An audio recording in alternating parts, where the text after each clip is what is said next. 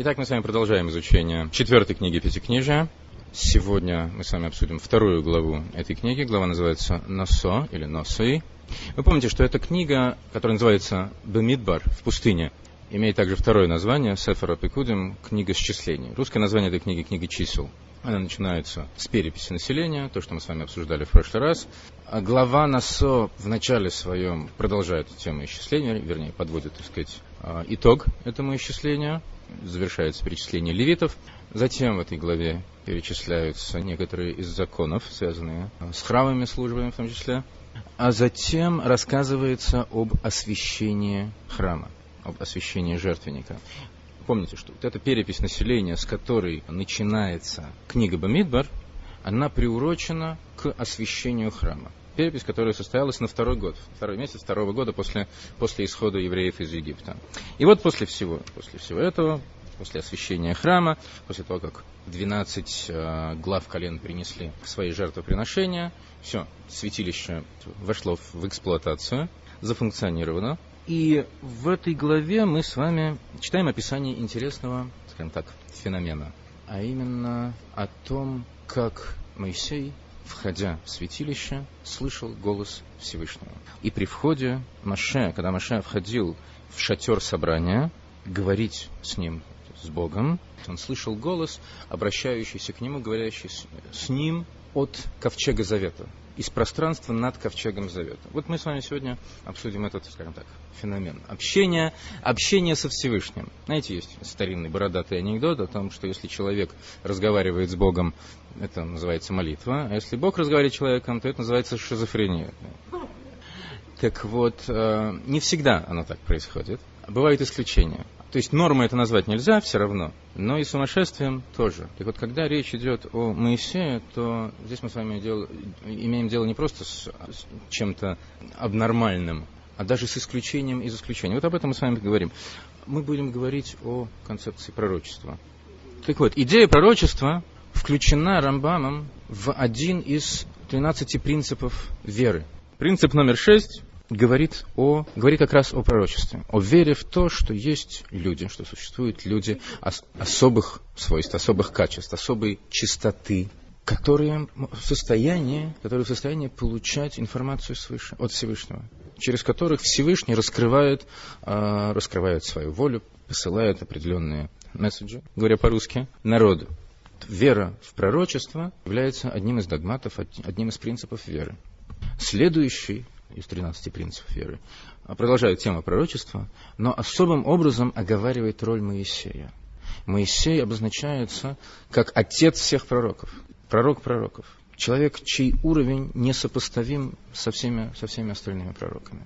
Тора, собственно говоря, свидетельствует о Моисее, буквально завершение всей Торы, Тора говорит следующее. «И не было в Израиле, не появился в, Изра... в Израиле пророк, равный Моисею, с которым бы Бог говорил лицом к лицу». Вот что значит лицом к лицу?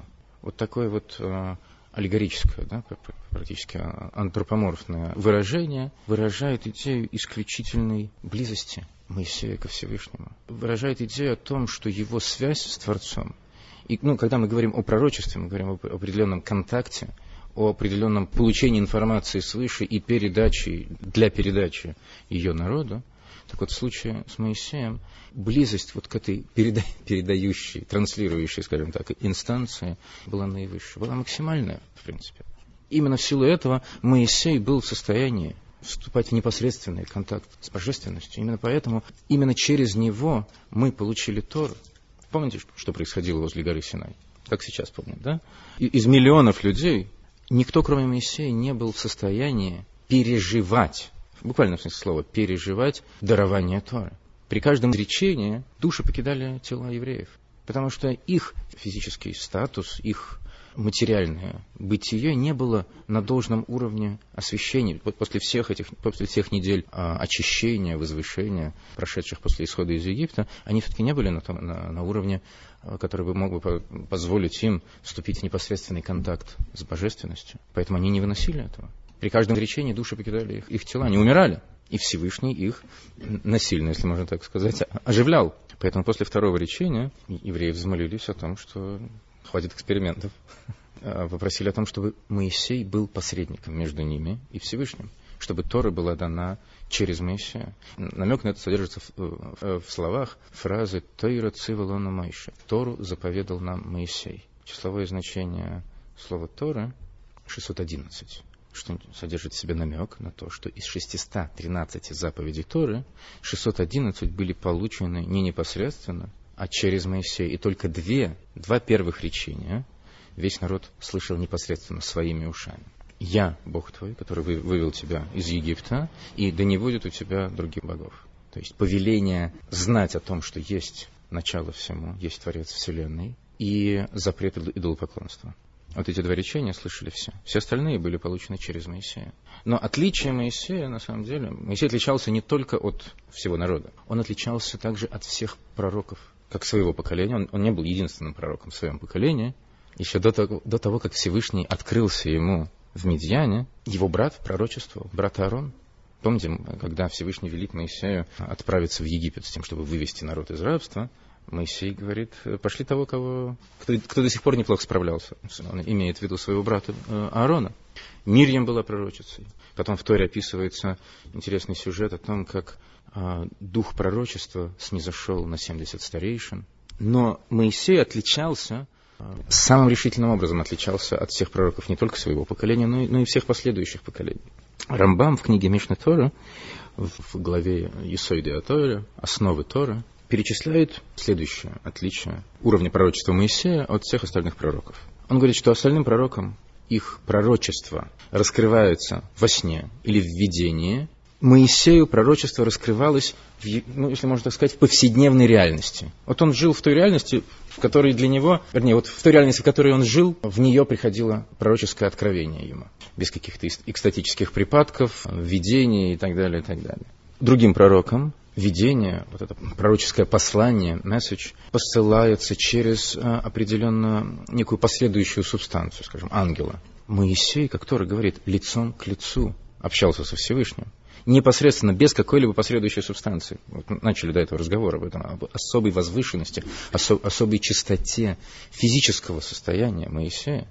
Настолько непосредственным был, была его, его связь, его слияние с Творцом, полное отсутствие своего «я», своего эго, его, помните, как, каким термином мы обозначаем это состояние? Битуль. Э, устранение, полное растворение в божественности до, до такой степени, что Тора говорит, что Шхина говорит через э, горло Моисея.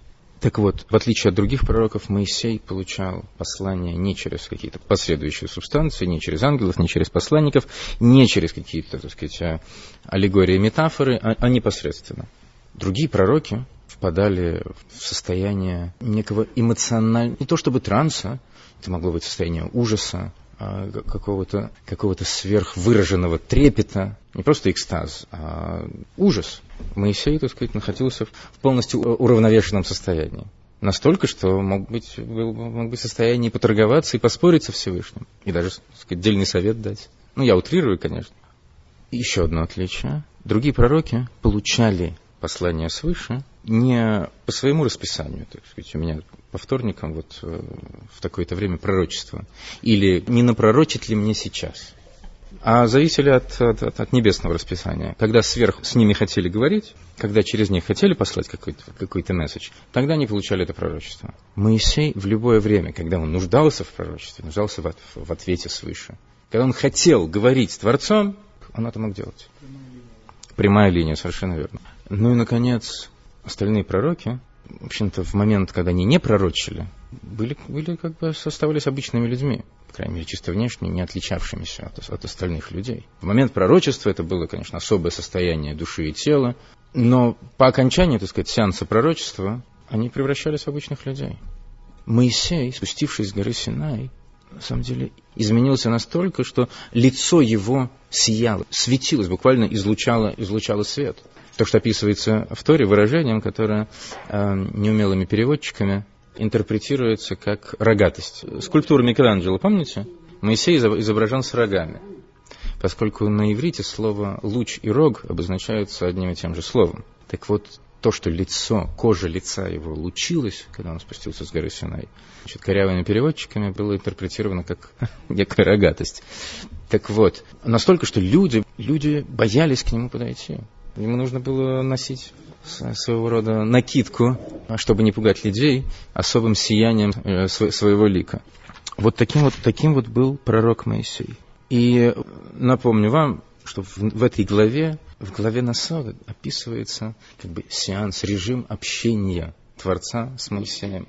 Когда при входе Моисея в шатер собрания он слышал голос, идущий из пространства над поверхностью, поверхностью ковчега Завета. Вот из пространства между фигурами золотых ангелов, керувим, которые были частью э, лито, литой крышки ковчега Завета, Помните, он представлял собой золотой сундук, ящик, я не знаю, как, как, как благообразнее это обозначить. Ковчег. То есть он состоял из трех слоев. Внутренний золотой, деревянный и внешний золотой слой.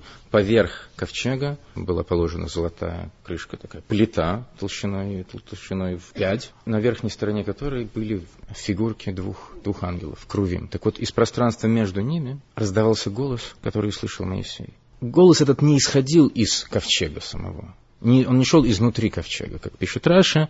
Голос Всевышнего спускался с небес, ну, не из, не из воздушного пространства, не, не, не из атмосферы, а из, из, с небес в другом смысле этого слова, и материализовывался, превращался, собственно говоря, в, в слышимый голос вот в этой точке над поверхностью ковчега и исходил уже, уже как голос, как звук, из этой точки достигал ушей Моисея.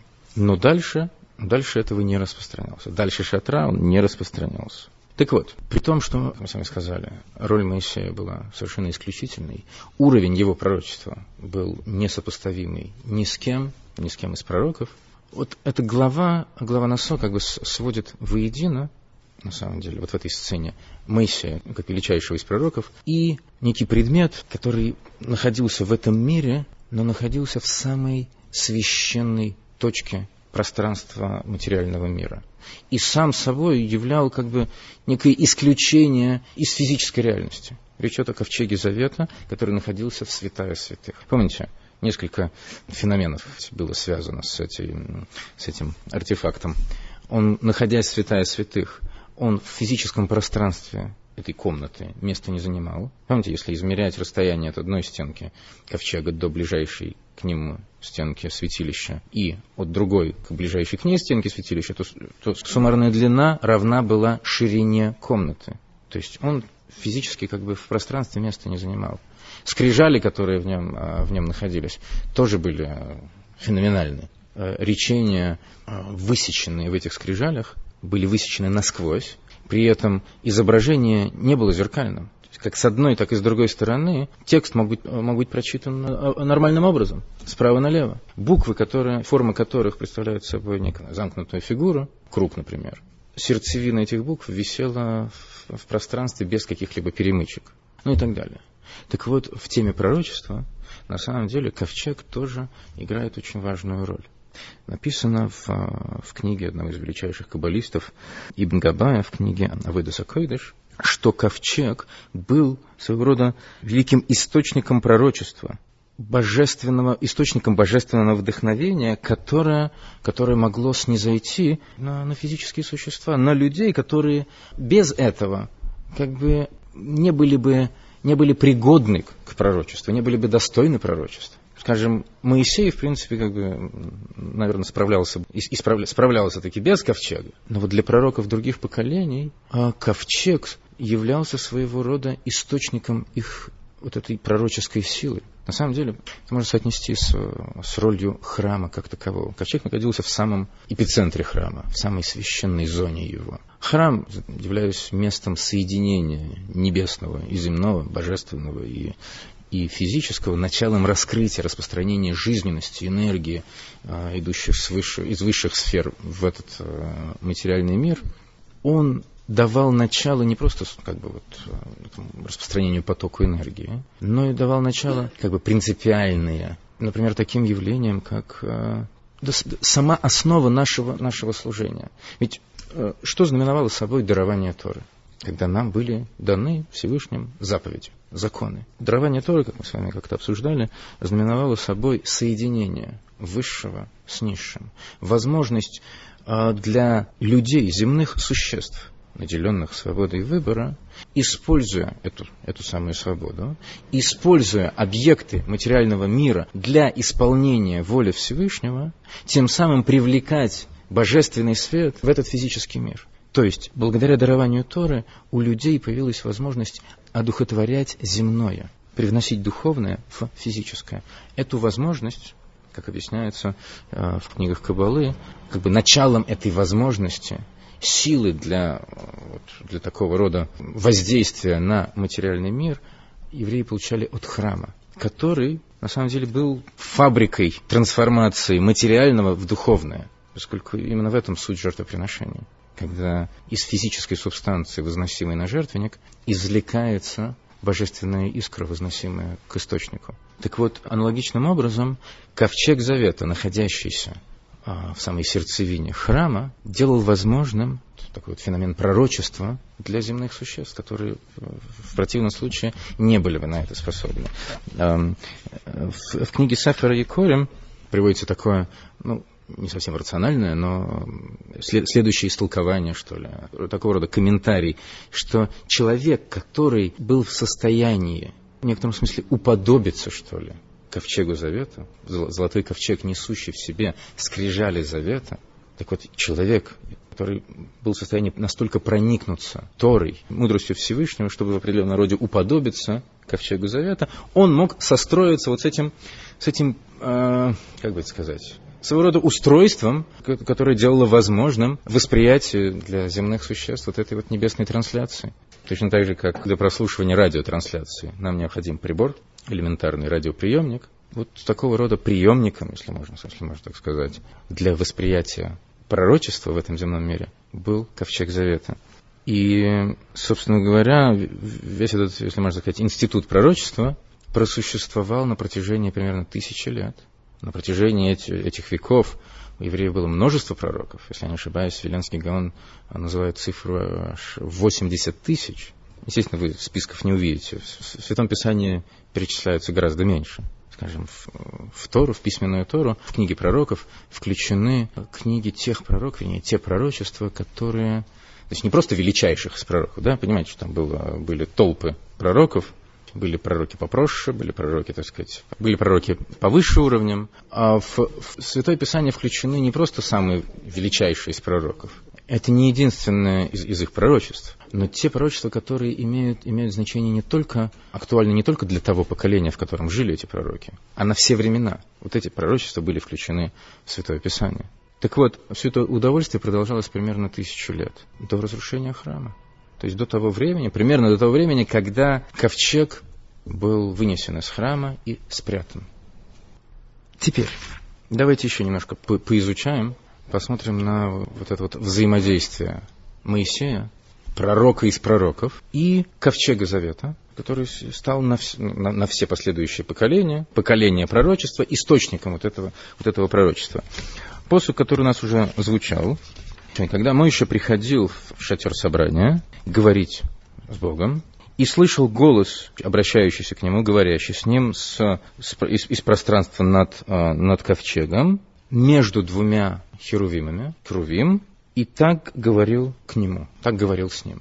Вот может обратить на себя внимание, избыточность какая-то, некое, э, казалось бы, ненужное повторение. Говорил к нему, говорил с ним. Мойша слышал, да? Так зачем говорить, что так, так Всевышний говорил с ним? Так Рашид, который, конечно же, не обходит вниманием такого рода э, избыточности в Торе, тут же указывает на то, что, что значит говорил с ним.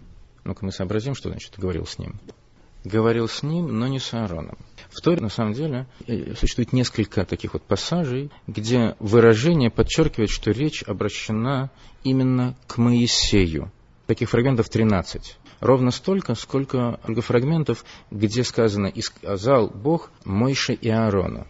Так вот, объясняется, что эти 13 исключающих фрагментов на самом деле оговаривают, оговаривают смысл а, других 13, намекая на то, что на самом деле речение не было обращено к Аарону. Только Мойша слышал, но что а, ему было велено передать это непосредственно Аарону. То есть, да, это решение адресовалось и Аарону тоже, но не непосредственно, а опосредованно, через Моисея. То есть, таким образом, еще раз подчеркивается исключительность, исключительность Моисея. Но не только, не только ушей Аарона не достигали эти слова, когда Тора говорит об обращении голоса Всевышнего к Моисею, и, и воззвал он к Моисею. Опять-таки Раши, Раши объясняет, что голос, распространяясь, достигает его ушей, но весь народ не слышит. Этот голос слышим лишь Моисею. Теперь, Раша этим не ограничивается, комментируя, объясняя вот эту ситуацию с распространением голоса от идущего от ковчега к Моисею, он пишет, что голос, что этот голос был слышен только ему, не распространялся за, за пределы шатра. Но он пишет, что этот голос, он за пределы шатра не выходил не потому, что это был э, слабый звук. То есть сначала он приводит комментарий, объясняющий, что лишь Мойша слышал этот голос, Аарона этот голос не достигал. Затем, отвечая как бы на возможный вопрос читателя, что, может быть, Аарона он не достигал, потому что голос такой был не слишком сильный, вот, а, и у Аарона был не такой обостренный слух, как, как, как у Моисея, так он пишет, комментируя слова, на самом деле, предшествующие заключительным словам этого посука, что этот голос был тот, это был тот же голос, который звучал с горы Синай. Голос, подобный грому, который, так сказать, пронесся через, через всю Вселенную, проникая через, через любые преграды, не отражаясь ни от чего, не ослабляясь расстоянием. Но что? Достигая, достигая стен, занавесей, шатра, этот голос чудесным образом прекращался. В пространство за пределами шатра этот голос не распространялся. И это, это может нас озадачить. Озадачить, конечно же, не в том смысле, что как нам объяснить вот такой с физической точки зрения такой, такого рода феномен прерывания распространения акустических колебаний. Мы понимаем, Всевышний, он что хочет, то и творит. А, да к тому же в храме чудом больше, чудом меньше. И все-таки как-то вот э, Немножко хотя бы, но, наверное, как-то вот больно и обидно, что вот Мойша слышит, а, а, а, а мы нет. Ведь как, как слаще нам жилось бы, если бы, ну, хотя бы через раз можно было услышать, подслушать. Вот это, на самом деле, замечательная идея. Может, мы не хотим ее слышать. И на определенный уровень ответа на этот вопрос, оно да, нас как бы выводит. Может быть, не на уровне 100% буквальном, ну да, вот, вот, вот распространение звучания голоса в пределах шатра, шатра откровения, на самом деле буквально это можно перевести как шатер встреч. Там человечество, народ Израиля, представляемый Моисеем, встречается с, с Шхиной.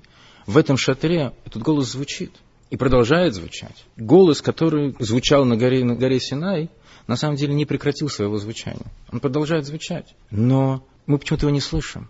За пределами шатра мы его не слышим, но у нас есть, на самом деле, определенный способ, да, добиться слышания, звучания в нашем сознании, в наших ушах этого голоса. Для этого нужно войти внутрь шатра. Для этого нам нужно выйти из реальности окружающего физического мира, немножко абстрагироваться, не, не увязать по уши в повседневных заботах, в, в материальных, так сказать, интересах, а наоборот загрузить свое сознание вот тем, что, э, что находилось в центре святая святых, скрижали завета. Тора, божественная мудрость. Если мы погружаем, грузим, так сказать, себя самих, свое сознание мудростью Торы, то эти слова, то слова Всевышнего начинают, кстати, поначалу с трудом, но пробираться по извилинам и звучать таки, да, в наших ушах.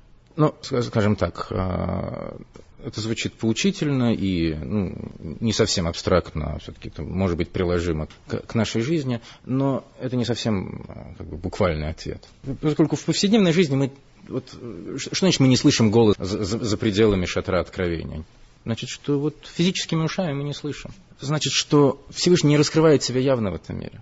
Это, вот это смысл того, что его голос не, не звучит явным образом в, в пространстве мироздания. Почему? Но ведь были же наши физические уши слышащими эти слова. На горе Синай мы все слышали этот голос. Не так долго продолжалась трансляция. Смотрите, этот голос не был тогда ограничен, ограничен пространственно. Помните, пронесся по всей Вселенной, но он был ограничен временным образом. Вот прозвучал, и все опять-таки, что значит и все? Мы уже сказали, что и, и все это для наших ушей. В принципе, Всевышний никуда не подевался из этого мира. И голос, провозгласивший десять речений на горе Синай, он тоже никуда не исчез. Но вот со слышимостью что-то плохо. Со слышимостью в смысле нашим восприятием этих, этих слов. Но опять-таки в силу чего? Потому что Всевышний создал такого рода ограничения, придал нам такого рода ограниченность. Но вот что Давайте вспомним, чтобы понять этот вопрос, который мы с вами задали, почему не слышно, почему не видно и так, и так далее, и так далее. Давайте вспомним, что произошло, собственно говоря, у горы Синай. В Мидрыше, который приводится, приводится также в Талмуде, в трактате Шаббат, рассказывается ну, душераздирающая история о том, как происходило дарование Тора. Что Всевышний оторвал гору Синай от подножия, она нависла, нависла над станом евреев, и Всевышний сказал, что если вы принимаете Тору, хорошо, если нет, вот здесь будет ваше место погребения. И таки да, договорились. Это почище, чем утюгом по животу гладить. Да, добровольно и с песнями. Ну, на самом деле, э, странное, странное описание, да? Как можно, на самом деле, даже по закону, как можно требовать, как можно требовать исполнения чего-то, или возлагать ответственность на неисполнение какого-то предписания, которое человек принял ну, против своей воли. Так вот, на самом деле, этот сюжет Мидраша нужно понимать следующим образом. Опять-таки, я не, не, не, пытаюсь как бы отступить от, букв, от буквального восприятия. Есть точки зрения о том, что описание Мидрашистские нужно понимать аллегорически, есть, тем не менее, высказывание наших мудрецов о том, что нужно понимать буквально, слово в слово. Но вот эта буквальность, вот что означал этот, этот сюжет? Что он выражал собой? Почему гора Синай оторвалась от подножья и нависла над, над евреями? Вот, вот, вот такого рода чудесное физическое воплощение, такой, вот, такого рода страшный антураж, в котором происходило получение Торы, на самом деле был отражением, выражением духовной сущности происходящего. Синайское откровение явилось раскрытием, выражением самой сокровенной любви Творца к народу Израиля. В символике Кабалы понятие гора, агар, соотносится с понятием агава, любовь, из категории хесед, милость. Поэтому, скажем, Авраам называется горой. Помните, любовь и хесед были самыми сущностными качествами Авраама. Так вот, именно потому, что вот в этот момент когда должны были прозвучать речения, произошло раскрытие милости и любви Творца к, народу Израиля максимально, то это привело к тому, что вот в физической реальности произошло вот такое, такое вот происшествие, происшествие с горой. И, кроме того, смотрите, на уровне физическом это выглядит как принуждение евреев к принятию на себя вот ерма закона, Торы. Ведь, по сути, в тот момент, когда Всевышний раскрывает, раскры, раскрывает человеку, раскрыл людям свою сокровеннейшую любовь, когда раскры, произошло сам, раскрытие самой сущности Творца, самым явным образом, то автоматически это привело к тому, что у, у евреев в этот момент не было никакой свободы выбора. То есть это принуждение не под страхом смерти, а отсутствие какой-либо альтернативы. Возможно сказать, нет, я не слышу там, там какой там Бог, Бог, Шмох, где он? Вот он! Понимаете, явное раскрытие Творца вот у тебя над головой, оно забирает у человека свободу выбора. Можно только сказать, Еволь Минхерц и все, других, э, других вариантов нет. Вот это то, что выражает собой э, этот сюжет Мидраша. Вот то, что произошло в момент дарования Торы. Это не по, сказать, не, не, не по принуждению, не, не с насилием, но как бы такое вот раскрытие Всевышнего людям автоматически привело к тому, что у них в этот момент не было свободы выбора. Был только один вариант. Сказать, да, сделаем. Так мы говорим о том, что физическое воплощение, оно, оно соответствует духовной, духовной подоплеке. Так вот, если бы такое вот, я не хочу сказать безобразие, но вот, а, не дай бог, не, наоборот, такая вот э, лепота продолжалась бы постоянно, у нас постоянно не было бы свободы выбора. Если, тут кругом бы звучал голос Всевышнего, там, не ешь свинятину, там, не делай того-то. Ну вот человек идет по Брайтону и видит перед собой это, он, он, у него есть свобода выбора, взять или не взять, если, если его так с небес пальчиком по, по плечику постукивают. Идея же Идея же Торы заключается в том, чтобы сделать для нас возможным процесс служения, который возможно лишь при наличии свободы выбора. Помните, мы с вами, эм, беседуя о смысле сотворения мира, цели сотворения мира, мы с вами два момента упоминали. Одно, это желание Всевышнего создать себе жилище в нижних, в нижних мирах, то есть чтобы его бесконечная сущность, его бесконечность явным образом раскрылась в ограниченном. И кроме того, мы с вами говорили о том, что он как олицетворение блага несет благо. Но одаривать благом на халяву это на самом деле не есть благо. Есть такое понятие, как хлеб стыда, когда подачка, которую человек получает, а, за здорово живешь. По-настоящему благодеяние совершается тогда, когда человеку дается возможность заработать, когда он чувствует, что он заслужил то, что он получил. Тогда, на самом деле, получаемое им совершенно иначе им, им воспринимается. Даже в процессе обучения. Когда человек потрудился над решением какой-то задачи, над осмыслением какого-то, какого-то текста, то информация гораздо более внутренним, что ли, образом усваивается его, его, его сознанием. И точно так же с преобразованием этого мира в жилище для Творца. В то место, где внутри рамок физического бытия будет явным образом раскрываться сама сущность Творца. Для того, чтобы эта, скажем так, система Торы могла быть задействована, необходимо наличие у нас свободы выбора. А для этого необходимо сокрытие Всевышнего. Поэтому в определенном смысле слава Богу, что он не звучит постоянно, не потому, что мы могли бы заподозрить себя в шизофрении, а потому что это дает нам возможность искать его, трудиться над тем, чтобы найти его вот в этом физическом материальном мире, само существование, которое зиждется на сокрытии Творца. Потому что когда мы сможем увидеть присутствие Творца в самом, в самом темном месте мироздания, это будет знаменовать собой, на самом деле, окончание преобразования всего этого мира, достижение конечной цели сотворения Вселенной.